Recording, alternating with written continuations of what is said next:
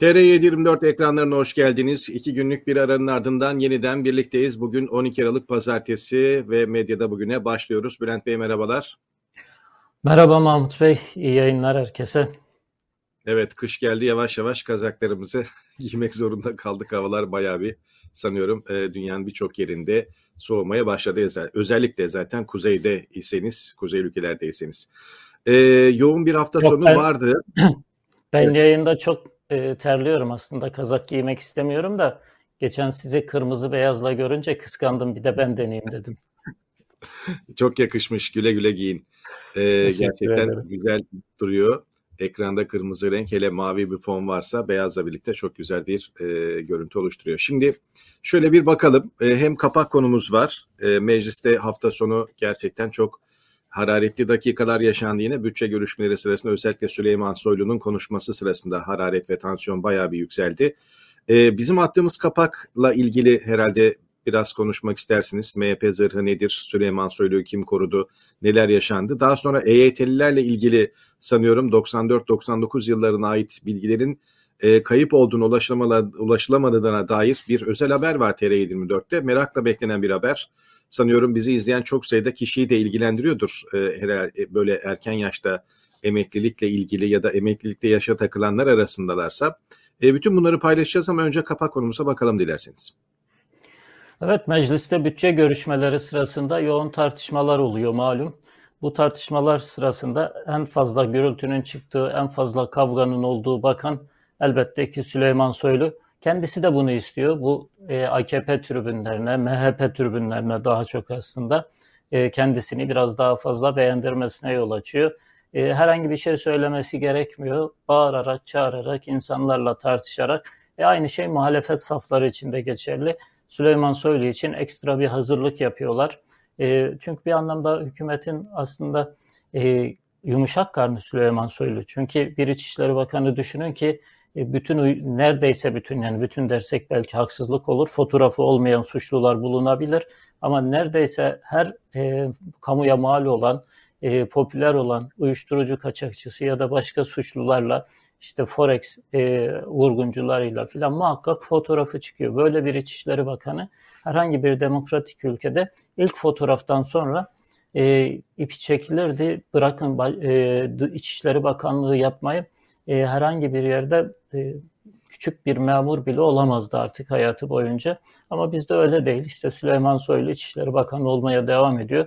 Mecliste de şov yapmaya devam ediyor. Şimdi mecliste elbette ki gerginlik oldu ve o gerginlikte CHP'liler ve diğer partililer Süleyman Soylu'ya yüklendiler. Süleyman Soylu da bilinçli bir biçimde harareti yükseltti ve tartışma oldu. Fakat sonra bu tartışmalar gazetelere nasıl yansıdı? Zaten meclisteki tartışmalar sırasında Süleyman Soylu'yu en fazla savunan baktığımızda MHP grubu oluyor.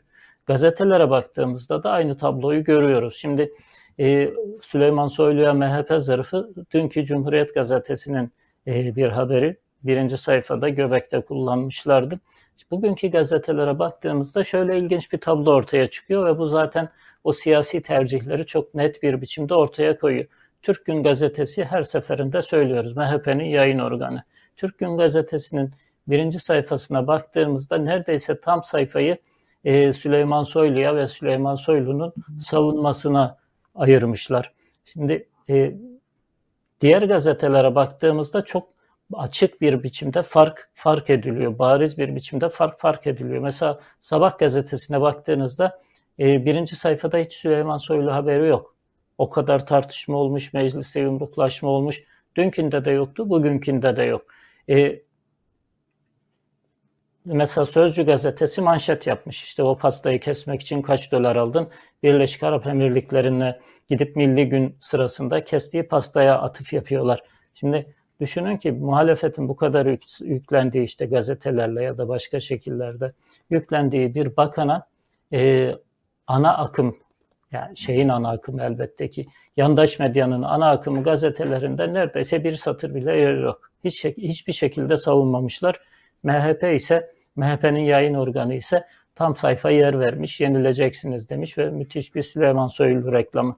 Şimdi Süleyman Soylu'nun arkasında MHP'nin olduğu, Devlet Bahçeli'nin olduğu bir kez daha net bir biçimde ortaya çıktı. Şayet Süleyman Soylu'nun arkasında Devlet Bahçeli durmasa birkaç defa Süleyman Soylu görevden alınmış olacaktı. Ama hepimiz biliyoruz ki bu görevden alma kararını etkileyen şey e, suçlularla çektirdiği fotoğraflar falan olmayacaktı. Tam tersine işte Berat Albayrak'la yaşadığı tartışmalar, kendi kariyer planını e, basamak basamak döşüyor olması, Erdoğan'dan sonrası için ya da hatta e, belki o kadar cesaretini toplayabilirse Erdoğan'la Erdoğan varken bile bir liderlik hazırlığı içerisinde olması neredeyse artık e, herkesin konuşmaya başladığı alternatif partisinin bile hazır olduğu vesaire gibi şeyler e, Erdoğan'ın siyasi geleceğini etkileyecek e, hamleler ya da hazırlıklarından dolayı Erdoğan onu görevden alacaktı. Yoksa AKP hükümetinde e, suç, suçlularla hemdem olmak, suç işlemek, yolsuzluk yapmak e, bunlar sorun değil biliyorsunuz. Yani 17-25 Aralık'tan sonra AKP'li bakanlara hırsızlık, yolsuzluk, suça bulaşmak bir imtiyaz olarak verildi. Çıkıp herhangi bir kişi, herhangi bir emniyet görevlisi, herhangi bir yargı görevlisi, yargı mensubu, e, AKP'lilerle ilgili böyle bir suçlamada bulunacak olsa direkt e, hükümete darbe yapmaktan kendisini işte 20, 22 Temmuz e, 2018'den beri galiba değil mi? O insanlar 2016'dan beri affedersiniz 8 yıldır cezaevindeler. Yani e, o, o polislerin akıbetine uğrar. Herkes biliyor. Onun için hani AKP'lilerin bir imtiyazı e, suç işlemek, yolsuzluk yapmak, e, yolsuzluğa bulaşmak. Bundan dolayı Süleyman Soylu görevden alınmayacaktı ama e, dediğim gibi e, Erdoğan'a rağmen ya da Erdoğan'ın karşısında herhangi bir kariyer planı var e, endişesi onu görevden aldıracaktı. Devlet Bahçeli sahip çıktı. Bugünkü fotoğrafta bu sahip çıkmayı çok net bir biçimde ortaya koyuyor. E, MHP'li medya organları Süleyman Soylu'yu kahramanlaştırıyorlar. Tam sayfa birinci sayfasını ona ayırmış neredeyse ama AKP'nin ana akım medyası sabah hatta belki Hürriyet'i de buna katabiliriz. Ve diğer gazetelerde neredeyse Süleyman Soylu'nun bütçedeki tartışması hiç yer almıyor. Evet, e, diğer bir gündem maddesi demiştik. EYT'lilerle ilgili sanıyorum herkesin merakla beklediği bir konu. Biraz isterseniz birkaç cümle bundan bahsedelim. Çünkü milyonlarca vatandaş aylardır Çalışma ve Sosyal Güvenlik Bakanı Vedat Bilgin'den erken emeklilikle ilgili yapacağı o kesin açıklamayı bekleniyor. Sürekli bekliyor. Çünkü sürekli sürüncemede bırakılıyor. Bunu da geçen hafta e, insanları süründürüyorlar diye de konuşmuştuk hatta. E, AKP iktidarı seçim öncesinde oylarını arttırmak için emeklilikte yaşa takılanlar dediğimiz EYT ile ilgili kapsamlı bir düzenle yapacağı yönünde umut veren beyanlarda bulundu. Ha bugün açıklayacağız, ha yarın açıklayacağız, işte Kasım'da açıklayacağız, Aralık derken e, sürekli sürüncemede kalıyor. Fakat bu konuya baktığımızda kadın ve erkeklerde 48 ila 50 yaş arasında bir düzenlemenin olacağı konuşulsa da şimdiye kadar medyaya yansıyan bir bilgi yok. Tuna Yıldız da diyor ki TR724'ten e, bu konuyla ilgili olarak da TR724'de güvenilir kaynaklardan gelen bilgilere göre Bakan Bilgin'in kapsamlı bir değerlendirme yapamamasının altında bazı skandallar yatıyor. Çünkü SGK emekli olacak kadın ve erkeklerle ilgili bir kapsamlı değerlendirme yapamıyor. Bunun sebebi de 1994 ve 1999 yıllarına ait geçmiş kayıtlara ulaşılamıyor. Kaynakların aktardığı bilgiye göre EYT kapsamına giren binlerce kadın ve erkek işçiyle ilgili verilere ulaşılamıyor. Kurumların taşınması veya dijital arşive geçiş sürecinde belge niteliğindeki kayıtlar ya imha edildi ya da dikkate alınmadan geri dönüşüm sürecine gönderildi deniyor. Şimdi Gerçekten çok büyük bir skandaldan bahsediyoruz eğer böyle bir şey varsa. 94 ve 99 yılları arasında neredeyse 5 yıl içerisinde e, milyonlarca insanın mutlaka SGK'da kaydı olması lazım. İşe girenler, çıkanlar, yeni başlayanlar, ayrılanlar, emekli olanlar derken. E, şimdi bununla ilgili e, söylenenler bunlar da sınırlı değil. Hükümetin elinde EYT kapsamına girecek milyonlarca kişiyle ilgili bilgi havuzu olmadığı için Hazine ve Maliye Bakanlığı bu kişilere yapılacak ödemelerle ilgili bir plan ve bütçe ayarlaması da yapamıyor. Kaynaklar söz konusu EYT kapsamına girdiğini düşünen vatandaşların bir an önce en yakın SGK merkezine giderek prim ve gün sayımını yeniden hesaplatmaları tavsiyesinde bulunuyor ama e, gittiğinde bu vatandaş 94 ile 99 arasındaki kayıtlar silindiyse arşiv ve e, dijital arşive aktarılmadıysa ne yapacak o zaman? Yani siz e, girişiniz hiç belli değil, ne zaman çalıştığınız belli değil mi denilecek. Evet e, bu konuyla ilgili gerçekten çok büyük bir skandalın habercisi bu. Bugüne kadar yapılan e, kalınan sessizliğin sebebi bu mu? Bir türlü açıklama yapılmamasını ve bir türlü bununla ilgili bütçe çıkarılmamasının ardında yatan gerçek buysa e, bir kez daha büyük bir hayal kırıklığı ve büyük bir skandala yine görmüş olacağız. Ben bir komplo teorisi söyleyeyim Mahmut Bey. E, hem de belki biraz çok fazla suizan ediyorsunuz diyebilirsiniz ama e, bilinçli olarak bile ortadan kaldırılmış olabilir bu evraklar, bu belgeler, bu yıllar arasındaki şeyler. Çünkü AKP'liler Erdoğan rejimi EYT'lilere bir seçim yatırımı olarak söz veriyor ama onun e, bütçeye getireceği yük, onun iş dünyasına getireceği yükü bir türlü göze alamıyorlar. Onun için yıllardır erteliyorlar, yıllardır hep erteliyorlar. Şimdi de hala bakın netleştiremediler. Hala işte e, yaş sınırı olacak mı olmayacak mı? Cuma günü konuştuk. Her gün yeni bir haber çıkıyor. Bugün de gene yandaş gazetelerde Cuma günü yaş sınırı geliyor haberi vardı. Bugün yaş sınırı gelmiyor haberi var. Yani o kadar kafalar karışık ve o kadar aslında kararsızlar ki böyle seçim arifesi olmasaydı kesinlikle EYT'yi MYT'yi gündemlerine almazlardı. Şimdi asgari ücrete işte emeklilere bir şeyler vermeye çalışıyoruz. EYT'lilerin de tepkisini çekmeyelim. Çünkü EYT'liler çok örgütlü bir yapıya dönüştüler. Yıllar içerisinde e, bayağı güçlü birbirleriyle iletişimi olan organize bir e, harekete dönüştü. Örgütlü toplum her zaman iyidir ve sonuç alır. E, ben bunu şahsen çok takdir ediyorum EYT'lilerin bu örgütlü halini. E, hükümet bunu göze alamadığı için bir şeyler yapmak istiyor ama bir taraftan da hem iş dünyasının baskısı var hem de kamudan emekli olacak olanların e, bütçeye getireceği yük var. Bu ikisini göze alamıyor. Yani e, hala minder dışına kaçmanın yollarını arıyor. Bu da o, o yollardan birisi mi acaba diye ben e, şüphelenmedim değil. Ama bu yani vatandaşın sırtına bindirilecek bir sorumluluk değil ki. Devletin sorumluluğu 94 ile 99 yılları arasındaki o verileri koruma görevi ve sorumluluğu devlete ait. İnsanlar bir şekilde bu tarihler arasında işe başladıysa e, ve bunları da bir yerlerde eğer kaydedip not ettilerse bu insanların haklarını vermek zorunda devlet diyelim. Ama e, Türkiye'de komplo teorileri ve olanları gördükten sonra hiçbir şey şaşırtıcı ve sürpriz olmayacaktır. Şöyle diğer haber maddelerine biraz göz atalım mı? E, ekonomiyle ilgili isterseniz hazır kapak açılmışken EYT. Çünkü e, işsiz sayısının yine arttığını görüyoruz son açıklamada TÜİK'e göre hem de.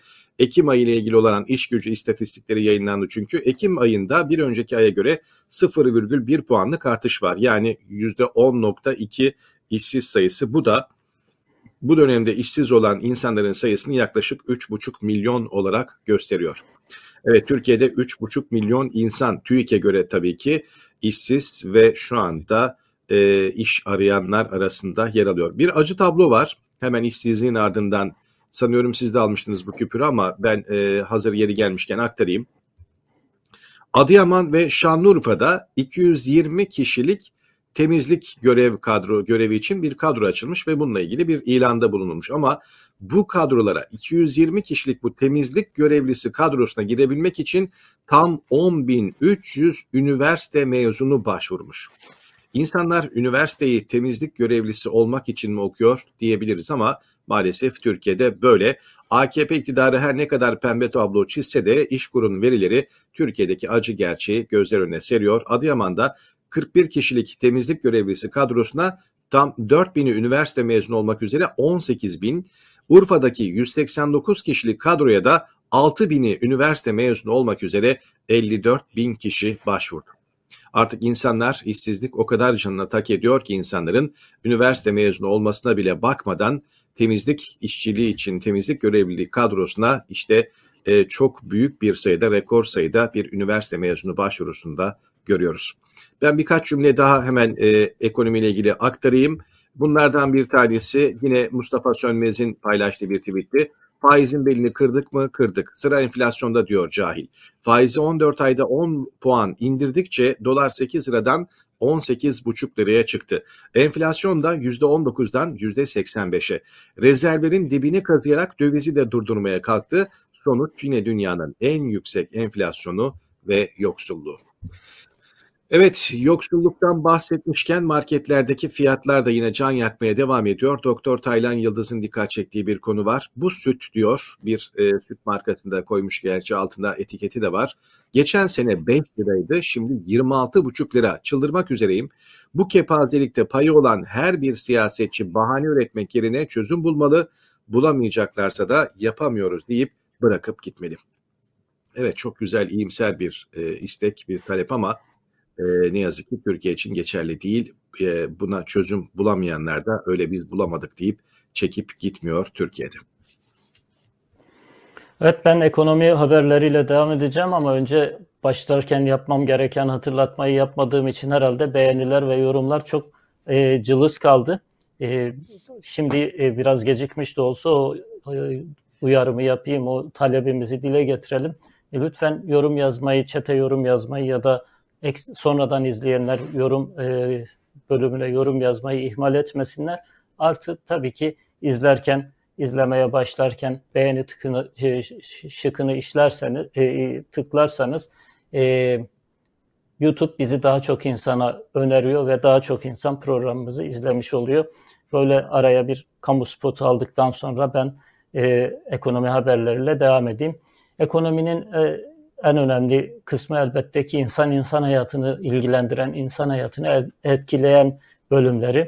İlaç sıkıntısıyla ilgili haberleri her gördüğümde ben paylaşıyorum. Çünkü gerçekten bu doğrudan insanın hayatını yani işte ekmekte, ayakkabıda, giysi de elbette ki hayatımızı etkiliyor ama ilaç dediğimiz şey doğrudan bulamadığınızda insanlar e, hayati tehlikeyle karşı karşıya kalıyorlar. E, Yeni Çağ Gazetesi'nin dünkü manşetiydi e, ilaç yok, yokluğu artık ölümcül hale geldi diyor. Vatandaşların da görüşleri var. Bir başka ekonomi haberi e, bildiğimiz kara lastik, cizlavet dediğimiz şey. E, çok, çok e, özür dileyerek bir araya girebilir miyim Bülent Bey? İlaçla Elbette. ilgili olarak sadece milletvekili Gamze Taşçıer'in de e, paylaştığı bir tweet vardı. Hatta bunu meclis kürsüsünde de paylaştı. E, belki onun üzerine uzun durursunuz diye şey yapmıştım ama hemen hızlıca geçince bunu da araya ekleyelim o zaman. Diyor ki Gamze Taşyer işte Türkiye'de olmayan ilaçların listesi. Alt alta yazınca 6 metre tuttu. Kürsüde hepsini açamadım bile. İlaç sorunu yok diyen Sağlık Bakanı gelsin bir eczaneye beraber gidelim. Tek tek bunları sorgulayalım. Var mı yok mu beraber görelim. Gelir mi gelemez diyordu. İşte 6 metre uzunluğundaki olmayan ilaçların listesi de kürsüde gösteriliyordu mecliste. Evet bize bu tür muhalefetle gelsinler hani bana böyle geldi diye bir söz var ya bize bu tür muhalefetle gelsinler böyle somut çarpıcı e, ses getiren muhalefet istiyoruz. E, kara lastik bildiğimiz cislavet 20 liradan 120 liraya çıkmış 120 TL'ye çıkmış. Yani düşünebiliyor musunuz? Ya, yani bir ülkede kara lastiğin 120 liradan satıldığı bir ekonomide e, insanlar nasıl yaşayacaklar? Nasıl normal ayakkabı alacaklar? Karda kışta da giyemezsin bunu. E, er, Erzurum'da mesela Erzurum kışında bunu giyemezsin. E, şimdi böyle bir e, ekonomik ortamdan bahsediyoruz. Bir başka konu size EYT'lilerden söz ettiniz. Milli Gazete'nin manşeti e, mevcut emeklilerle ilgili soruna dikkat çekiyor. Evet bir taraftan emekli olmak için bekleyenler var ki ki onlarla ilgili de hatırlarsanız yaklaşık 10 gün önce e, ortalama 3500 TL emekli maaşı öngörüldüğünü, bütçede buna göre bir hazırlık yapıldığını e, aktarmıştık gene uzman görüşleriyle. Şimdi Milli Gazete diyor ki asgari ücretin neredeyse yarısı kadar e, ücret alıyor emeklilerin pek çoğu. 3500 lirayla bu insanlar nasıl geçinecekler? Artık e, Türkiye'de hani emeklilerin %70'i asgari ücretin altında maaş alıyor. Böyle bir ortamda insanlar emekli olduklarında daha önce de konuşmuştuk. Aslında ucuz iş gücü olarak gene çalışmaya devam edecekler. Şöyle emekli oldum, işte evimi alayım, e, torun seveyim, ayaklarımı uzatayım, 25 yıl çalıştım, 30 yıl çalıştım, biraz dinleneyim, biraz başka şeylere vakit ayırayım, ülkeyi gezeyim, yurt dışına, yurt dışına gitmek zaten imkansız. Yani pasaport pasaport çıkartmak bile neredeyse artık imkansız hale geldi. Pasaporta yılbaşında zam gelecek diye insanlar şu anda pasaport kuyruğundalar. Çünkü öyle böyle zam gelmiyor geldiğinde. E, e, emeklilerin durumu da bu. Ne yazık ki çok içler acısı bir durumdalar. Ve EYT'liler de bu kervana katılacaklar. Bu kalabalığın içerisinde e, debelenmeye, e, hayat mücadelesi vermeye devam edecekler. Yani hep o işte bizi kıskanıyor falan dediğimiz Almanya'da emekliler geliyorlar, kışı Alanya'da geçiriyorlar. E, hem de bey gibi yaşıyorlar. Beş yıldızlı konforda belki yaşıyorlar. Bizim emeklilerimiz pazara gidecek, çarşıya çıkacak, para bulamıyorlar. İşte iki ülke arasındaki fark bu ama o farkı e, gösteren bir video vardı. Fakat arkasında müzik olduğu için, telif yememek için e, o videoyu izletemiyoruz ama sosyal medyada izleyicilerimiz e, arayıp bulabilirler. Almanya'da yaşayan, Almanya'da çalışan bir vatandaşımız Almanya'daki sosyal devletin nasıl işlediğini, insanlara nasıl yardım verdiğini, ihtiyacı olanı nasıl tespit edip nasıl e, o ihtiyacını giderdiğini anlattığı bir video var. Ama ne yazık ki biz burada o videoyu şu anda e, yayınlayamıyoruz. Arkasında müzik olduğu için. E, Aydınlık Gazetesi'nin manşet... muymuş? Oradan bulabilirler yani. Evet, Almanya bizi kıskanıyor muymuş? Bir görelim bakalım. E, keşke öyle olsam. Yani elbette ki biz de isteriz Türkiye'de yaşayan insanların, e, kendi insanımızın e, Almanların kıskanabileceği bir hayat seviyesi, hayat seviyesi, bir refah seviyesi tutturmalarını elbette ki biz de isteriz. Temennimiz budur. E, Aydınlık Gazetesi'nin manşeti önemli bugün. E, üniversite öğrencilerinin barınma sorunu üniversiteler başlarken her zaman sorun olur ve her zaman konuşulur. AKP'de ve yandaşları da e, yok böyle bir sorun deyip e, sünger çekmeye çalışırlar. Bu sorunu halının altına süpürmeye gayret ederler. E, bugün Aydınlık Gazetesi'nin manşeti e, yurtlardaki o istif e, şey durumundan sonra yani e, 4 kişili 4 kişinin kaldığı otaya 4 tane daha yatak atıyorlar. 8 kişi kalmaya başlıyor. Yani oksijenin olmadığı, insanların neredeyse bale yaparak yürümek zorunda kaldığı küçücük odalar haline geliyor ve bunu da kapasiteyi artırdık diye sunuyorlar. Hem zaten yetmeyen kapasite hem de yurtlardaki bu kötü şartlarda yaşamak istemeyen öğrenciler kiraya çıkmak istiyorlar. Bu sefer kiralık ev bulamıyorlar. Buldukları evler çok fahiş. Öğrenciye ev vermek istemiyor. Yabancıya daha çok vermek istiyorlar. Zaten ev sahiplerinin de böyle bir uyanıklığı var. Böyle bir ortamda e, öğrenciler hasarlı binalarda, bilhassa deprem yaşamış şehirlerde, mesela İzmir'den örnek veriyorlar. Hasarlı binalarda ve oralara da gene de çok fahiş bedeller ödeyerek kalmak zorunda kalıyorlar e, Aydınlık Gazetesi şehir vererek, öğrenci ismi vererek e, bir e, Türkiye genelinde haber yapmış. Önemli bir haber ve yurt sorununun, e, üniversite öğrencilerinin barınma sorununun en yüksek düzeyde yaşanmaya devam ettiğini gösteren bir örnek. Evet ben bir doktorların yaşadığı sıkıntılarla ilgili bir haber vardı. İsterseniz sizi dinlendirip araya şöyle hemen onu atayım. Ondan sonra yine gündemimize devam edelim. Bir günde bakın 9 değil 97 değil 973 hastaya bakan iki doktordan biri kalp krizi geçirdi haberi var. Ücret, çalışma koşulları ve güvenlik kaygıları nedeniyle 2022 yılında 4194 doktor kamudan istifa etti. Hasta yoğunluğu ve yetersiz doktor sayısı geri kalan tabii doktorların da hayatını tehdit etmeye devam ediyor. İzmir Buca'da Seyfi Demirsoy çocuk acil servisinde nöbet tutan iki doktordan biri olan Uğur Dalbaş hasta yoğunluğuna dayanamayarak, dayanamayarak kalp krizi geçirdi deniyor haberde. Şimdi edinilen bilgi ve elde edilen nöbet tutanağına bakıldığında nöbetçi doktor tam 973 çocuk hastaya bakmış nöbetinde. Sabaha karşı 4.25 sıralarında şeker hastası Alabaş hastalığı için e, kullandığı insülin ilacını kendisine uygulamış ama hasta yoğunluğu nedeniyle yemek yemeye fırsat bulamamış. Kan şekeri normal değerlerinin altına düşünce de hasta muayene ettiği sırada bilincini kaybedip bayılarak yere düşmüş. İki doktorun görevli olduğu acil servis notuna göre Doktor Uğur Alabaş'la hekim arkadaşı onu adli vaka tam 973 çocuk hastaya müdahale etti. Ortopedi, yeni doğan çocuk cerrahi, kadın doğum, göz, kulak, burun, boğaz, çocuk servisi ve çocuk enfeksiyon bölümünde de 23 konsültasyona katıldım. İki hekim dinlenme, yemek yeme ve diğer ihtiyaçlarına zaman bulamadı. Hekim arkadaşları yasalara göre şeker hastası Alabaş'ın gece nöbetine üstelik böyle bir yoğunlukla baş başa bırakılmaması gerektiğini söylüyor. Evet çocuk acil servis nöbet notunda da toplam başvuran hasta sayısının 973 olduğunu görüyoruz. Bunlar işte genellikle acil servislerde e, çok yaşanan tablolar maalesef e, genellikle son zamanlarda daha da arttı tabii doktorların yükü istifalarla birlikte ama e, insanlar polikliniklere ulaşamayınca ve bununla ilgili sırada e, belki sıkıntı yaşayınca herkes acil servislere akın ediyor. Bir, gide, bir gecede bir gün içerisinde 973 çocuğa bakmak zorunda kalıyor bir doktor Türkiye'de. Evet daha önce de açıklamıştık. 4194 hekim istifa etmişti 2022 yılında. E, ne de olsa giderlerse gitsinler diyen biri vardı.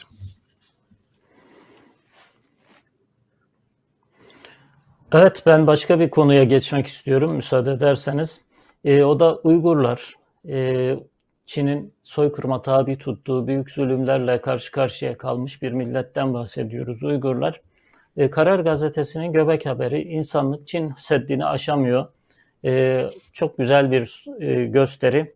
Hemen e, umutlanıyorsunuz acaba Türkiye'de mi yapılmış bu gösteri? Hayır, Türkiye'de değil. Londra'da, İngiltere'nin başkentinde yapılmış bir gösteriden söz ediyoruz. E, sonra e, biraz aşağıda e, 3 Aralık'ta yapılmış ama gene Twitter'a düşmüş bir gösteri var. Japonya'da e, Japonlar oradaki Uygurlarla birlikte Çin zulmüne karşı yürüyorlar. Allah Allah ya yani e, Londra'da, Japonya'da, dünyanın dört bir tarafındaki daha önceki bir programda Fransa'da, Paris'teki bir gösteriyi çok böyle gıpta ederek, çok kıskanarak izlediğimi söylemiştim. Kadınlar orada e, kısırlaştırmaya ve tecavüze maruz kalan, bu işkenceye maruz kalan hem cinsleriyle dayanışmak için e, Çin konsolosluğunun duvarlarına gidip yazılar yazmışlardı ve çok güzel bir gösteri yapmışlardı. Şimdi dünyanın dört bir tarafında Uygurlar Çin zulmünü protesto edebiliyor. Çin zulmüne karşı sesini yükseltebiliyor. Geçen hafta biliyorsunuz İstanbul'da bir polis müdürü hepinizi toplarım, hepinizi süpüreceğiz, işte sizi e, sınır dışı edeceğiz. Hatta Türk devletine karşı, Türkiye Cumhuriyeti'ne karşı saygılı olmayı öğreneceksiniz filan gibi şeylerle e, hani abi yani tabirle zart surt yaparak oradaki vatandaşların kalbini kırmıştı. Allah'tan ki seçim dönemi yaklaşıyor da e, o polis müdürünün yaptığı hareketi AKP'liler bu sefer savunamadılar. MHP'liler gene sesini çıkaramadı ama AKP'liler en azından yarım ağızda olsa polis müdürünün yanlış yaptığını, hatalı davrandığını söylediler. Görevden alındı diyorlar ama çok ihtimal vermiyorum ben görevden alınmış olabileceğine. E, AKP'lilerin bu yarım ağızda olsa kınamasına eminim polis müdürü çok şaşırmıştır. Niye? Çünkü ya her zaman yaptığım işi yaptım bu sefer niye kızdılar ki diye düşünüyordur. Herkesin yaptığı işi yaptım niye kızdılar ki diye düşünmüştür. E, çünkü bakın e, hani şöyle e, polis ve e, Uygur diye yazdığınızda Twitter'da, YouTube'da bir sürü haber karşınıza çıkıyor e, Kayseri'de, İstanbul'da, Konya'da, Türkiye'nin dört bir tarafında gösteri yapmak isterken, hakkını savunmak isterken e, Türk polisi tarafından tartaklanan işte mesela şu anda gördüğümüz şey Kayseri'de 2021 yılında yaşanan bir e, sorun. Kayıp ailesinin e, sesini duyurabilmek için, kayıp ailesini e, Türkiye halkına, Türkiye'deki topluma duyurabilmek için e, gösteri yapan, barışçıl bir gösteri. Elinde silah yok, sopa yok, hiçbir şey yok ya. Bir, bir tane kafasında bandana var. Bir Uygur genç kızın maruz kaldığı şey. Eyüp Sultan'da İstanbul'da yumruklanmış 80 e, yaşında bir Uygur dedenin fotoğrafı var başka bir küpürde. Neden e, Türkiye e, Uygur'dan ziyade Çin'in yanında yer alıyor? Hatırlarsanız hafta sonu yani Cuma günü galiba bir küpür paylaşmıştık. Gelecek Partisi'nin yayınladığı bir tarifeydi. İşte Çin zulmüne karşı 1 milyar dolara sessiz kalabiliyorsunuz, suskun kalabiliyorsunuz. Birleşik Arap Emirlikleri'nden 5 milyar ya da işte Kaşıkçı, cina ha, Kaşıkçı cinayetini kapatmak 5 e, milyar ama yüz binlerce belki milyonlarca Uygur vatandaşın, Uygur soydaşın e, maruz kaldığı zulme karşı susmak. Bunun karşılığı ise e, sadece ve sadece 1 milyar dolar. E, Enes Kanter e, geçtiğimiz günlerde bir ödül aldı. Bu ödülü, bu e, önemli ödülü almasında önemli sebeplerden bir tanesi de e, Uygur konusundaki e, Uygur zulmüne karşı Çin'e e, Çin'i yap, Çin'e karşı yaptığı protestolardı. Basketbol kariyerini de riske ederek bu protestoları yapmıştı. Enes Kanter'in o videosunu izleyelim. Ondan sonra devam edelim.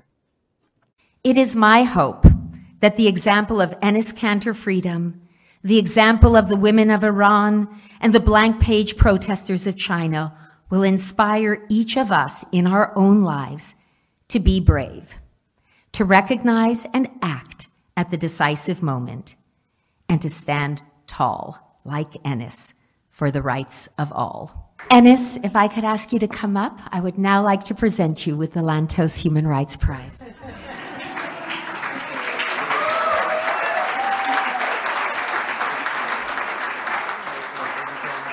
people were just keep talking about my me losing my career, but I talk about the problems were happening in Turkey. You know, I haven't seen my family in the last 10 years. So for me, sacrificing my career wasn't big of a deal when, I, when it compares to my family. But every night I was praying to God. I was like, God, you know, please uh, let me see my family one last time. You know, it's been almost 10 years now that I have not seen my mom, my dad, or my sister. When I started to talk about the abuse that are happening in uh, China, you know, I, re- I actually try to reach out to every organization. The one thing that they said was just really break my heart. They were like, listen, I think what you're doing is so amazing. You know, keep doing what you're doing, so inspiring. We love you, we support you, but we just cannot do it out loud. I asked them one simple question. I was like, put yourself in their shoes. If your mother, if your sister, if your daughter was in those concentration camps, getting tortured and raped every day, would you still pick money and business over your morals, values, and principles? There is not one single answer. I had this conversation with this lady. You know, we were having a one hour conversation. Actually, uh, one of my friend Kuzat was in that conversation too. You guys can ask him. Um, so we sit down, have one hour conversation, and the things that were she was telling me, she was telling me about you know, the, all the, you know, gang raping, all the torture methods, all the forced sterilizations and abortions and all the organ harvesting. So I was like, at that moment, I'm like, I don't care how much, whatever money or business involved, I'm going to stand up for these people. We, our first shoe was free Tibet. That was it, literally free Tibet. So I put the shoes on. I went out there. I warm up. One minute before the game starts, two gentlemen came to me from the NBA and said, you got to take your shoes off. I'm like, excuse me? They said, you have to take your shoes off because your shoes been getting so much attention internationally. You got to take them off, right? So I closed my eyes. I promise you, like, close my eyes. I was like, okay, there are 27 amendments. My first amendment, freedom of speech. No, I'm not taking them off. Seriously, this was it. So they were calling me, pressuring me, take their shoes off, blah, blah. You got to a point they were pressuring us so much. I was like, you know what? Okay, I'm down, I'm down, I'm not gonna wear free Tibet shoes every game, but just do not call me. They said, promise? I said, promise. So we hang up the phone. So the next game, I wore free Uyghur shoes. you know, I remember I got the rebound. I gave to this uh, Jewish kid with the kippah on. She was, he's dribbling, he crossed some, somebody over, passed this Palestinian girl, and she scored. When she was coming back, they high-fived each other. Of course, we are not gonna solve the problems happening in Middle East by doing basketball camps, but it's a start. You know, you have to start somewhere.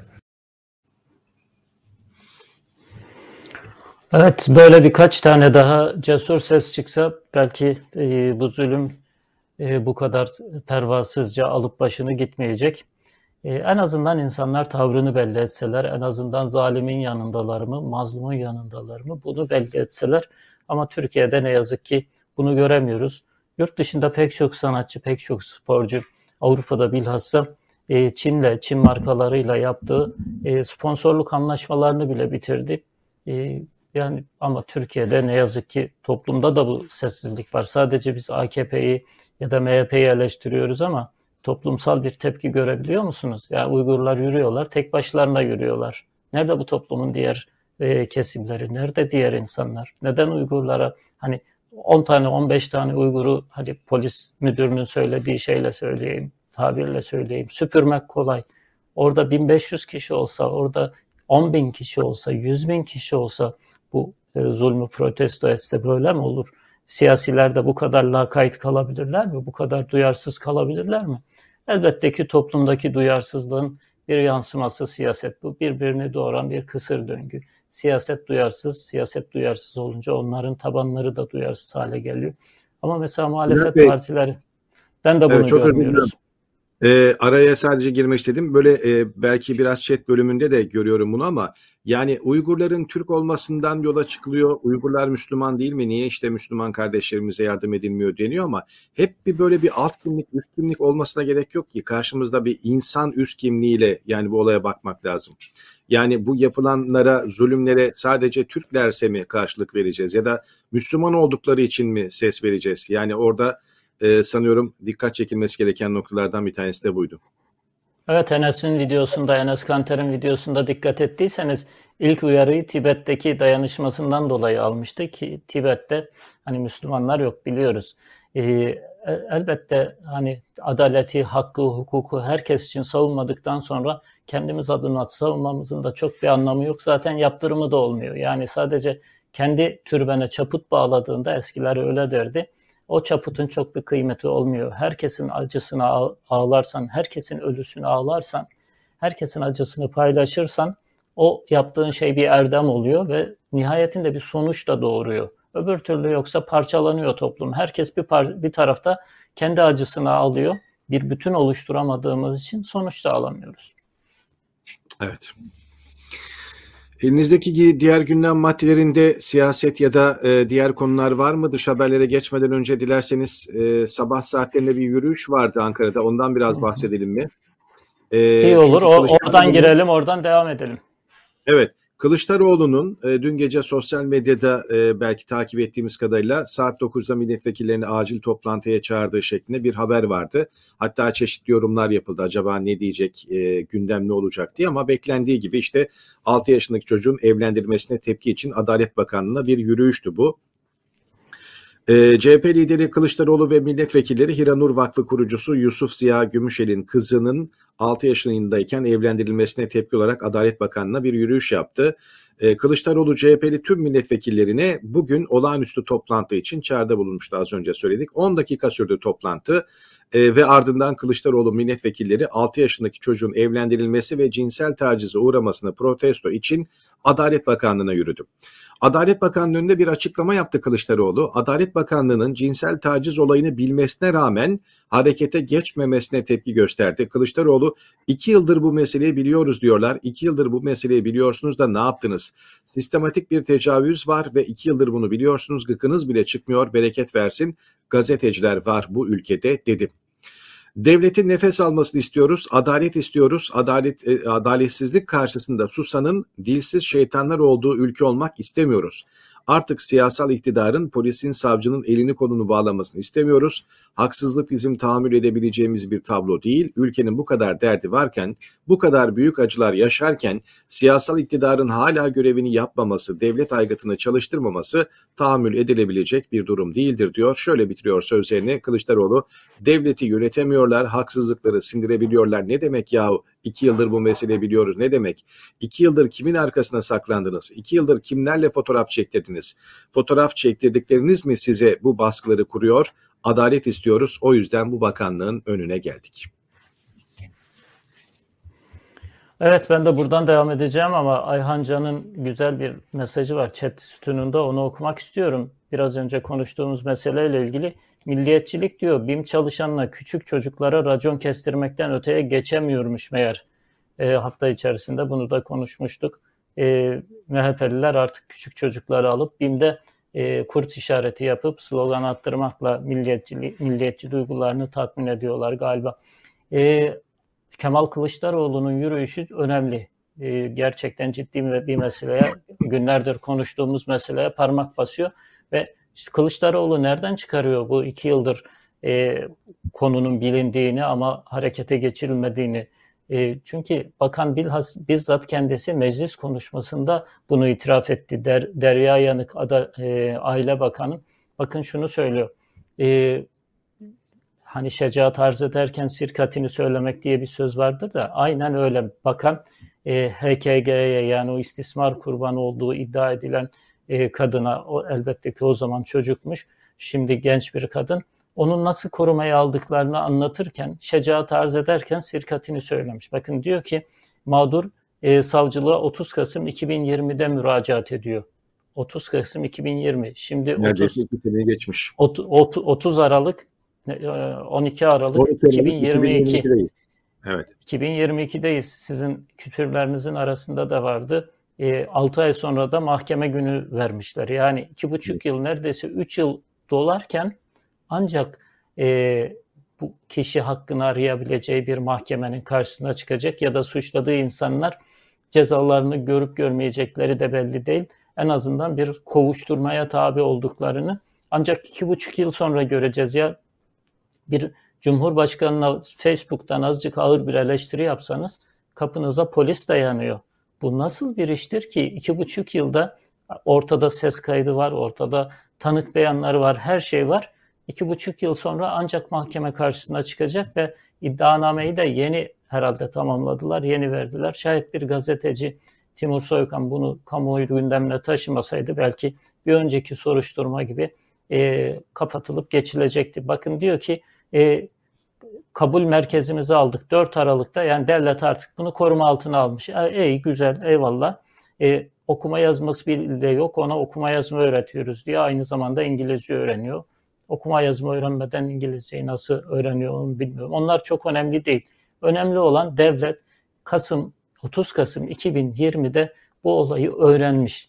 Bu kadını koruma altına almış. E peki sonuç ne? Sadece korumak mı? Koruma altına almak aslında biraz susturmak amacı bile güdüyor olabilir. Yani e, faillere hesap sormadıktan sonra e, suçlulara cezasını vermedikten sonra sadece bunu korumak, işte aşçılık eğitimi aldırmak, okuma yazma öğretmek, kalabileceği bir yer göstermek devletin birinci görevi bu mu? Devletin asıl görevi suçluyu cezalandırmak. Elbette ki bunu da yapacak. Bu da kaçınılmaz bir görev. Ama asıl önemli olan şey bir daha bu tür olayların tekrarlanmaması için bu e, suçlular şayet sabit olursa tabii ki hala şüpheli diyoruz, hala sanık diyoruz. Biz bu terimleri doğru ve yerinde kullanmaya çalışıyoruz. E, ama çok e, ciddi suç şüphesi var. Çok önemli e, tanıklar var, tanıklıklar var, itiraflar var. Şimdi ortada bir suç varsa bir ceza iki buçuk yıl sonra o da yani iki buçuk yıl sonra yargılama başlayacak. Geciken adalet adalet değildir bakın. Onun için insanlar adalet aramıyorlar. Onun için insanlar e, dönüp de e, yargıda dertlerini anlatma ihtiyacı hissetmiyorlar. Çünkü gitsem de bir sonuç alamam diye düşünüyorlar. Yargı şu anda bu aşamada. Şayet AKP'de bir tanıdığın varsa, MHP'de bir tanıdığın varsa e, yargıda işini halledebiliyorsun. Ama şayet e, böyle bir Ankara'da dayın yoksa yargıya gitmenin de bir anlamı yok. Nitekim e, bununla ilgili başka şeyler de var. Mesela Mustafa Şentop konuşmuş. Meclis Başkanımız bir anayasa tarihçisi aslında kendisini anayasa hukukçusu diye yutturuyor da anayasa tarihçisi, hukuk tarihçisi daha doğrusu. E, meclis başkanımız var. Bir anda hukuku hatırlamış. Bir anda hukukun e, kolektif cezalandırmalardan uzak durması gerektiğini hatırlatmış. Bir anda suçun bireyselliğini hatırlamış. Meclis başkanına günaydın demek lazım. Uyan da balığa gidelim demek lazım. Herhalde kafasına tuğla düştü. Tuğla düşmedi galiba. E, kendi e, dayandıkları zeminde bir suç ortaya çıkınca bir anda hepsi gerçekten uluslararası hukuku, gerçek hukuku hatırlamaya başladılar. Kolektif suçlamalar çok tehlikelidir. Allah Allah. Ee, yeni bir icat galiba bu, yeni bir buluş. Mustafa Şentop kimsenin bilmediği bir şeyi bulmuş olsa gerek. Halbuki bu e, hukuk e, hukuk fakültelerinde belki birinci sınıfta ilk derslerde öğretilen şeylerden bir tanesidir bu. Ve sadece beşeri hukuk değil, ilahi hukuklarında temel şeylerinden, normlarından bir tanesidir bu. Kimse kimsenin cezasını üstlenemez. Kimse kimsenin suçundan dolayı sorumlu tutulamaz. Kolektif ceza olmaz. Babasının suçundan dolayı çocuğu cezalandıramazsınız. Bakın e, bugün ya da dün TR24'ün internet sitesinde bir haber vardı. Babası KYK'lı diye çocuğa burs vermemişler. Ya ve bunlar en kol, en basiti yani, en hafif cezalar. Yani babasından dolayı suç gören, ceza gören, eşinden dolayı cezaevine giren, eşinden dolayı tutuklanan, benim eşim benim yüzümden tutuklandı, beni evde bulamayınca o gelmeden seni salmayacağız diye 8 ay cezaevinde yatırdılar. Bir yıl sonra çocuklarına kavuşabildi. E, böyle e, Hakan Şükür'ün babasını düşünün. Hakan Şükür'ün babası Hakan Şükür'ün ifadeleri içerisinde solcu, sosyal demokrat bir adam. Sırf Hakan Şükür'ü cezalandırmak için babasını cemaat suçlamasıyla e, aldılar. Aylarca cezaevinde yatırdılar ve e, mal varlıklarına el koydular. Şimdi böyle bir şeyin yaşandığı, ya bir buçuk iki milyon insanın sadece e, soruşturma geçirdiği, pek çoğunun gözaltına alındığı, on binlerce, yüz binlercesinin tutuklandığı, on binlercesinin mahkum olduğu bir ülkede e, kalkmış meclis başkanı bugün bize suçun bireyselliğinden bahsediyor. Kolektif cezalandırmanın yanlışlığından bahsediyor. Yani e, gerçekten o kadar e, iki yüzlülük ki yani çifte standart diyecektim ama çifte standart çok naif kaçacak. İki yüzlü bir siyaset bu. iki yüzlü bir e, yaşantı. E, Mustafa Şentop ki hani kendi oğlu işte o dershanelerde e, üniversiteye hazırlanıp Türkiye birincisi olmuş birisi ama sokaktaki Mehmet Efendi'nin oğlu o dershaneye gittiği için bugün ya mahkum oluyor ya gözaltına alınıyor ya iş bulamıyor. İşte FEM dershanesine gittiği için Mustafa Şentop canlı yayınlarda oğlunu yanına alarak FEM dershanelerinin ne kadar başarılı olduğunu öve öve bitiremiyordu. Şimdi Mustafa Şentop'un sözüne inanıp çocuğunu dershaneye gönderen pek çok memur KHK ile işinden atıldı. Mustafa Şentop bugün meclis başkanı, oğlu da kim bilir nerelerde, hangi konumlarda. Ve Mustafa Şentop bugün çıkıyor diyor ki işte kolektif cezalandırma olmaz, bir suç bireyseldir. Mustafa Şentop demişken e, bir başka haberden bahsedeyim. İsmail Saymaz'ın paylaştığı bir bilgi bu. E, biliyorsunuz başörtüsüyle ilgili anayasa değişikliği e, Cumhur İttifakı'nın bileşenleri tarafından meclise sunuldu. Orada çok önemli bir hata da var, çok önemli bir tespit var. E, Mustafa Şentop'un da imzası var. Halbuki anayasaya göre meclis başkanı herhangi bir oylamaya katılamaz, herhangi bir yasama faaliyetinde bulunamaz, herhangi bir şekilde rengini belli edemez. Tam tarafsız olmak zorunda meclis başkanı. Ama Mustafa Şentop'a, Mustafa Şentop gibilerine bunu anda anlatmak mümkün değil. Kolektif cezalandırma demişken başka bir habere geçeyim ben. Gazete Duvar'ın bir özel haberi, Serkan Alan'ın haberi. Olağanüstü Hal Komisyonu kapatılıyor. Olağanüstü Hal Komisyonu 2017'de iki yıllığına çıkarılmıştı biliyorsunuz ve e, çıkarılma gerekçesini de biliyoruz. Ahim'le, Avrupalı e, siyasetçilerle Türkiye'deki siyasetçilerin aslında e, hukukun arkasından dolanma girişimleriydi. Avrupalı bir kısım e, siyasetçiler Türkiye'ye bu aklı vermişlerdi ve bu aklı uyguladılar. Bayağı da e, sonuç aldılar. Avrupa İnsan Hakları Mahkemesi, Anayasa Mahkemesi bireysel başvuruların pek çoğunu yıllarca bekletti. Bazılarına red verdi. Neden? E, çünkü Türkiye'de bir iç hukuk var. Türkiye bir komisyon kurdu ve KHK ile görevinden atılanların en azından hakkını arayabilecekleri bir, bir mekanizma var dediler. İki yıl içerisinde bütün incelemelerini tamamlayıp kararlarını verecekti ve 6 yıl oldu hala geride bekleyen 3000 dosya var diyorlar. Bakın 127 bin e, kişi müracaat etmiş, 124 bin kişinin müracaatını sonuçlandırmışlar. E, bunların da yaklaşık 16 bin tanesine kabul vermişler, diğerlerine red vermişler. Kabul verdiklerinin de %90'ı işe geri dönemedi. Yani kimse olağanüstü hal komisyonunu da e, adam yerine koymuyor, kale almıyor ki Anayasa Mahkemesi'ni bile, normal yerel mahkemeleri bile e, kale almıyorlar. E, CHP'li Genel Başkan Yardımcısı, insan haklarından sorumlu Genel Başkan Yardımcısı bilhassa bu KHK meselelerini de yakından takip ediyor. Gülizar Biçer Karaca diyor ki e, OHAL komisyonu hukuka olan inancı ortadan kaldırdı. Bağımsız yargıya gidiyor insanlar. Sizin hakkınızda delil yok ki bağımsızlığı da şüpheli. Yani bu yargı bile bazı insanlara bakıyor ya senin hakkında delil yok diyor. Kovuşturmaya yeri yok kararı veriyor. Takipsizlik kararı veriyor. Buna rağmen bile e, OHAL komisyonundan red cevabı alanlar var. Her şeye rağmen OHAL komisyonundan kabul kararı alsa bakanlıklar kendi keyfine göre keyfokrasi Türkiye e, atamalarını yapmıyor. insanları işlerine geri vermiyor, geriye atamıyor. Hatta Gülizar Biçer Karaca çok somut bir örneği daha söylüyor. Anayasa e, Barış Akademisyenleri Anayasa Mahkemesi'nden de ihlal kararı aldılar. Buna rağmen hala görevlerine dönemediler. E, bir kandırmacaydı o olağanüstü hal komisyonu.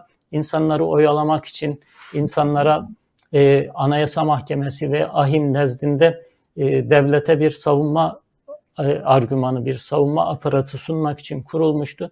Bir işe yaramadığı tam tersine insanlardaki hukuk bilincini öldürdü. Huk- hukuka olan inancı öldürdü ve şimdi de kapanıyor. Kapandıktan sonra e, de facto bir biçimde büyük ihtimalle bakanlıklar gene o hal e, fiili olarak o hali yaşatmaya devam edecekler. E, bir başka haberle bitireyim. Ben sözü size bırakayım. Dış haberlere geçelim. E, ama dış haberlere geçerken de e, Cuma günü yorumların altında bir izleyicimizin teklifi vardı. Onu görebildiniz mi bilmiyorum. Ben hatırlatmış olayım. Dış haberleri çok beğeniyoruz ama İngiltere çok ağırlıklı gidiyor. Biraz İngiltere e, kısmını seyreltip diğer ülkelere de e, yer verirseniz, öncelik verirseniz çok daha iyi olur diye bir izleyicimizin talebi vardı. Son evet. haber Aydın evet. Son haber Aydınlık gazetesinden biliyorsunuz Almanya'da bir darbe deşifre oldu ve işte o darbeyle ilgili soruşturma devam ediyor. E, Aydınlık gazetesi diyor ki Almanya'da komik iddialar darbenin silahı Tatarya'yı. E, darbecilerin evinde yapılan aramada bir Tatarya'yı bulunmuş, kılıçlar, bıçaklar, savaş kaskları, gece görüş teçhizatı bulunmuş. E, Aydınlık gazetesi de bunu çok komik olarak görmüş ve komik olarak değerlendiriyor. Ben size daha komik bir şey söyleyeyim. Onu belki yazarsınız cesaretiniz varsa sevgili Aydınlık Gazetesi yöneticileri. Evinde Tatarya'yı bile çıkmayan darbe hükümlüleri var bu ülkede biliyor musunuz? 1,5-2 milyon insanlığın oluşturduğu bir terör örgütünden söz ediliyor. 1,5-2 milyon insan e, terör örgütü gerekçesiyle soruşturma geçirdi. Biraz önce söylediğim gibi on binlercesi, yüz binlercesi gözaltına alındı işkence gördüler, tutuklandılar, mahkum oldular. Onların evinde, hiçbirisinin evinde Tatarya'yı bile çıkmadı biliyor musunuz? Bir çakı bile çıkmadı ve onlar darbeden e, dolayı, 15 Temmuz'dan dolayı terör örgütü olmak suçlamasıyla her birisi büyük acılar çektiler. Sizin o komik dediğiniz şey o Tatarya'yı bile bu insanların evinden çıkmadı haberiniz olsun. Evet suçun şahsiliği ve kolektif suçlamayı da burada bir kez daha altını çizmiş olalım. Şimdi e, dış haberlere geçmeden önce sadece bir örnek verecektim. Geçtiğimiz hafta sanıyorum Cuma günüydü. E, Türkiye'de her ne kadar azalsa da 2000'li yıllardan sonra giderek düşse de hala çocuk yaşta kız evlenmeye devam ettiğini acı görmüştük. İşte bunlardan bir tanesi de bu İstanbul Yurt'ta 15 yaşındaki bir kızın evlendiği ihbarı üzerine harekete geçti polis. Ve ama burada e, düğün sahiplerinin de saldırısına uğradı. Damat ve küçük kız ifadeleri alınması için karakola götürüldü deniliyor. Yani zaman ne kadar ilerlese de hala e, bunlar azalsa da devam ettiğini görüyoruz. E, küçük da evlerin. Ben biraz hızlıca dış haberlere bakayım ama e, öncelikle e, o izleyenimizin belki e, attığı mesaja cevap vermek lazım. Haberlerin çoğunun İngiltere kaynaklı olması derken o dengeyi korumaya çalışıyorum elbette ama İngiltere medyasının özellikle gazetelerinin e, belki e, ulaşılabilir olması, e, İngilizce sadece biliyor olmadan kaynaklanan bir şey olabilir. Maalesef Almancam, Fransızcam, İspanyolcam, İtalyancam yok. Yani diğer Avrupa'daki gazeteler neler söylüyor, manşet ne anlama geliyor e, bir e, dilim yok. E, sadece İngiltere'deki gazetelere öylece bak durumu oluyor. Diğer konularda tabii ki bu e, kulağımıza küpe olsun. E, bundan sonra da yine dağıtım sırasında dengeli olmaya çalışırız. Şöyle hızlıca şimdi bakalım. Erdoğan'ın sözleri vardı. Tayfun füzesi Yunanistan'ı ürkütüyor. Atina'yı vurur diyorlar. Vuracak tabii. Sen rahat durmazsan Atina'yı vurur diyordu. Bu sözler e, dış basında da özellikle yer alan sözleri de Erdoğan'ın. Sen Amerika'dan adalara bir şeyler almaya çalışırsan Türkiye gibi bir ülke herhalde armut toplamayacak bir şey yönetimine de kez dirgin eden cümleler olarak yorumlandı. Yine e, geçtiğimiz hafta aktarmıştık. Rusya e, Avrupa ile dalga geçiyordu. İşte e, bu kış zorlanacaksınız. Arabalarınızı e, artık bundan sonra benzin kullanacaksın şeklinde bir video da yayınlamıştık ama bunun sonucunda e, önümüzdeki yıllarda e, Rusya nasıl bir tabloyla karşı karşıya kalacak? Bu yaptığına pişman olacak mı demiştik. İşte Fransa, İspanya ve Portekiz'den Rusya'ya karşı yeni bir enerji hamlesi var.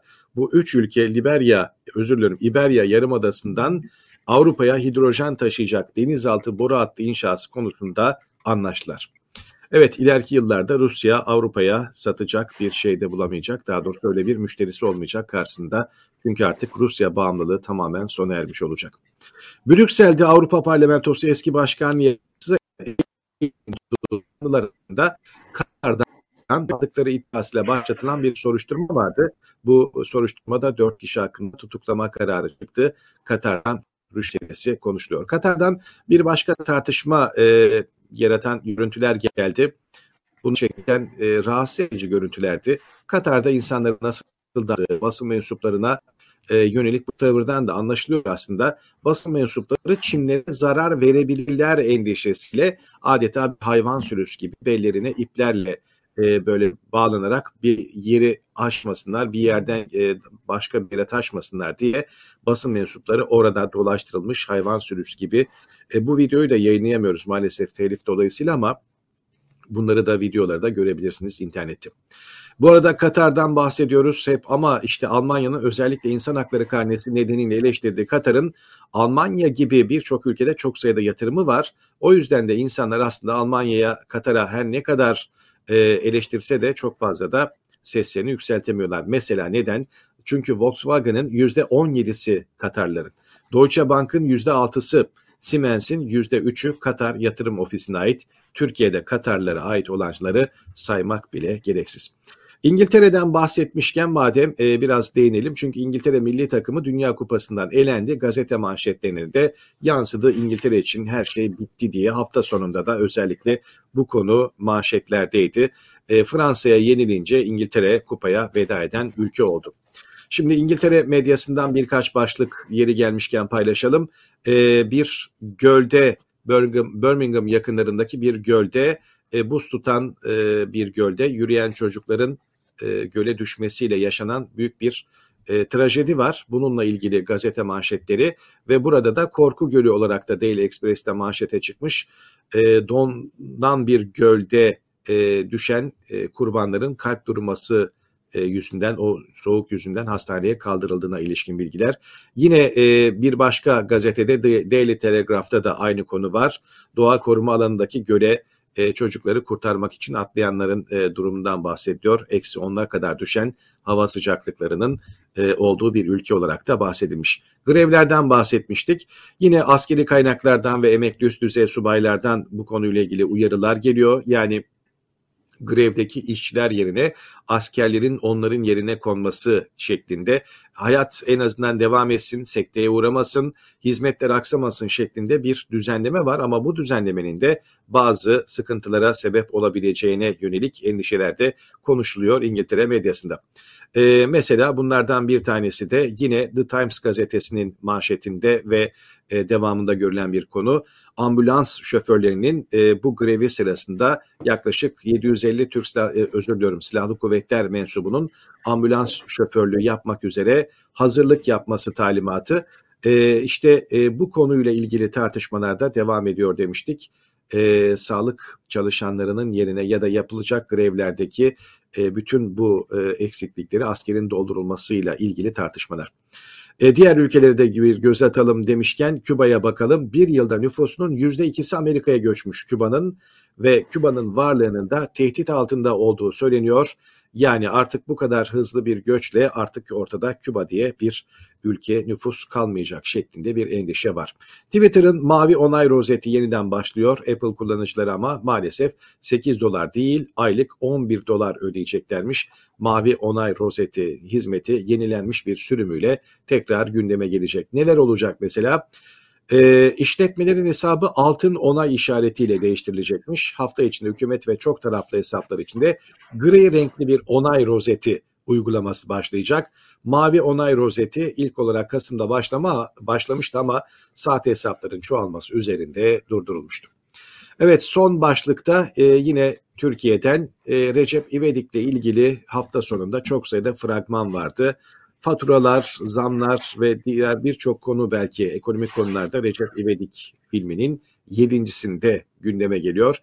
E, Recep İvedik'e bu kez ekonomi damgasına vurmuş Yedi'ye. E, bunu da sanıyorum yayınlayamıyoruz belki telif hakları dolayısıyla ama e, sosyal medyada bunun e, çok sayıda e, fragman ve diğer filmler bölümler var. Ama orada özellikle dikkat çeken bir mesaj vardı.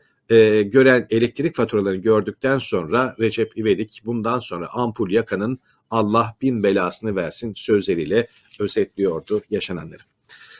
Evet, Türkiye'de olup bitenleri, e, dünyada olup bitenleri şöyle hızlı bir şekilde sizlerle paylaşmaya çalıştık. Bülent Bey sizin küpürleriniz bitti mi? Eklemek istediğiniz bir video ya da ee, Yok benim iki, iki küpürüm var. onları da e, söyleyeyim. Ondan sonra kapatalım. Bir tanesi acı bir haber, kötü bir haber. E, yardım eden insanların bundan sonra e, hani yardımsever insanların e, elinin cebine atmakta zorlanmasını sağına yol açacak, ona sebep olabilecek bir haber. E, Antalya'da SMA tip 1 hastası Mustafa Yağız sosyal medyada çok gündeme gelmişti. E, epeyce de para toplanmıştı yardımseverler tarafından Anka, Antalya Valiliğinin onayladığı bir hesapta. Sonra aile kendisi onaysız farklı bir hesap daha açmış ve orada yaklaşık 3.2 milyon TL toplamış. Sonra bu parayla e, bir oto galerisi açmış. Lüks otoların satıldığı bir oto galerisi açmış. E, bu ar- bu parayla işe girişmişler ve bu arada da Mustafa Yağız hayatını kaybetti. Anne gözaltında, başka baba, babası e, başka bir suçtan dolayı herhalde tutuklu. E, baba anne e, ilk defa şey torununun kabrine ziyarete gitmiş ve orada konuşuyor. Diyor ki bu paralar bulunsun, bu paraları e, diğer semalı çocuklara paylaştırın. E, gelinini suçluyor orada. E, bu paraları e, akibeti meçhul diyor. E, bir kısmının en azından akibeti biliniyor. İşte bir e, otogalerisi açıldığına dair zaten itiraflar da var ortada. E, çok kötü insanların yardımseverlik duygularını istismar eden bir durum ve bundan sonra insanlar gerçekten mağdur olana, gerçekten ihtiyaç sahibine de yardım etmekte çok zorlanabilirler. Kötü çok bir, bir ve, e, vebale girmiyor mu aslında Bülent Bey bunu yapan insanlar? Yani e, o parayı yerinde harcamadığı, çocuğuna harcamadığı, gidip de lüks bir hayat ya da iş kurmak için harcadığını gören insanlar deniz gibi bundan sonra bir kez daha düşünecekler. Acaba vereceğim para doğru yere ulaşacak mı diye ve belki de bu arada bir sürü e, çocuk da hayatını kaybedecek. Sırf bu yardımları da e, engellendiği, geciktiği için. Bunu yapan insan sadece kendi çocuğunun değil, bu yardıma ihtiyaç duyan ve sırf bu yüzden yardıma ulaşamayacak bir sürü insanın da vebali altına girmiş oluyor aslında. Ya keşke devlet gerçekten güvenebileceğimiz bir devlet olsa. E, hem bu çocukların e, masraflarını, tedavi masraflarını sosyal bir devlet hiç kimsenin yardımına, vatandaşın yardımına ihtiyaç duymadan karşılayabilmesi lazım. E, hadi onu yapmak için vatandaştan yardım da isteyebilirsiniz ama bir fon oluşturulsa mesela ve o fonun gerçekten bu tür hastalara kullanılacağına emin olabilsek, hani yardım etmek isteyenler de çeşitli kampanyalar yapılabilir. O fona para yatırır. Devlet o fondan bütün e, çocukları o fondan destek alarak ama asıl bütün masrafı kendi karşılayarak keşke bu çocukların tedavisi yapılsa ve aileler de böyle sosyal medyada hani bir anlamda dilenci konumuna düşürülüyor. Hele bugünkü haberden sonra çok daha zor duruma e, düşecekler. Belki insanlar tarafından e, üç kağıtçı ya da işte çocuğunun hastalığını kullanarak zenginleşmeye çalışan birileri gibi görülmeye başlanacak. E, keşke aileler e, yardım alanla yardım veren bu kadar yüz yüze gelmese, aileler böyle e, talep etmek, istemek zorunda kalmasalar da devlet toplayacaksa yardımı da devlet toplasın ama e, yardımdan eksik kalanı da bütçesinden tamamlasın. E, makam arabaları bütçesinden birazcık kıssalar, birazcık şatafattan, birazcık saraydaki elektrik e, faturalarından, lambalardan, ampullerden azıcık kıssalar e, eminim bu hastaları, bu çocukları tedavi ettirebilecek bir kaynak oluşacaktır. Hem de aileler böyle e, zor bir süreçle baş başa bırakılmamış olurlar. Son bir küpür söyleyeyim ben. Erdoğan e, son kez kendi adıma o istiyorum demiş. E, bu haberi okurken ben e, bıyık altından güldüm. herhalde bir sonraki seferde Berat için ya da Bilal için o isteyecek demektir. Çünkü e, Erdoğan ailesi bu saatten sonra iktidarı mümkünse 100 sene, 200 sene filan elinde tutmak isteyecektir. 4 e, sene sonra bile olsa, 5 sene sonra bile olsa hesap veremeyecekleri çok büyük bir suç yumağı onları bekliyor. Bir suç çuvalı onları bekliyor. Onun için çok inandırıcı gelmiyor. Muhakkak tornistan edecek başka bir şeyini bulacaktır ama e, e, olmasa da en fazla e, kendi gitse Bilal'i bırakmaya çalışacak. Olmadı Sümeyye'yi bırakacak. Olmadı Berat'ı bırakacaktır. Bunlar iktidardan gitmek istemeyeceklerdir. O kadar çok suç işlediler, işlediler ki. Evet deyip isterseniz burada bir noktaya koyalım. Yine bir saati biraz açtık. Ee, yarın aynı saatte tekrar birlikte olabilmek ile hoşçakalın diyoruz o zaman.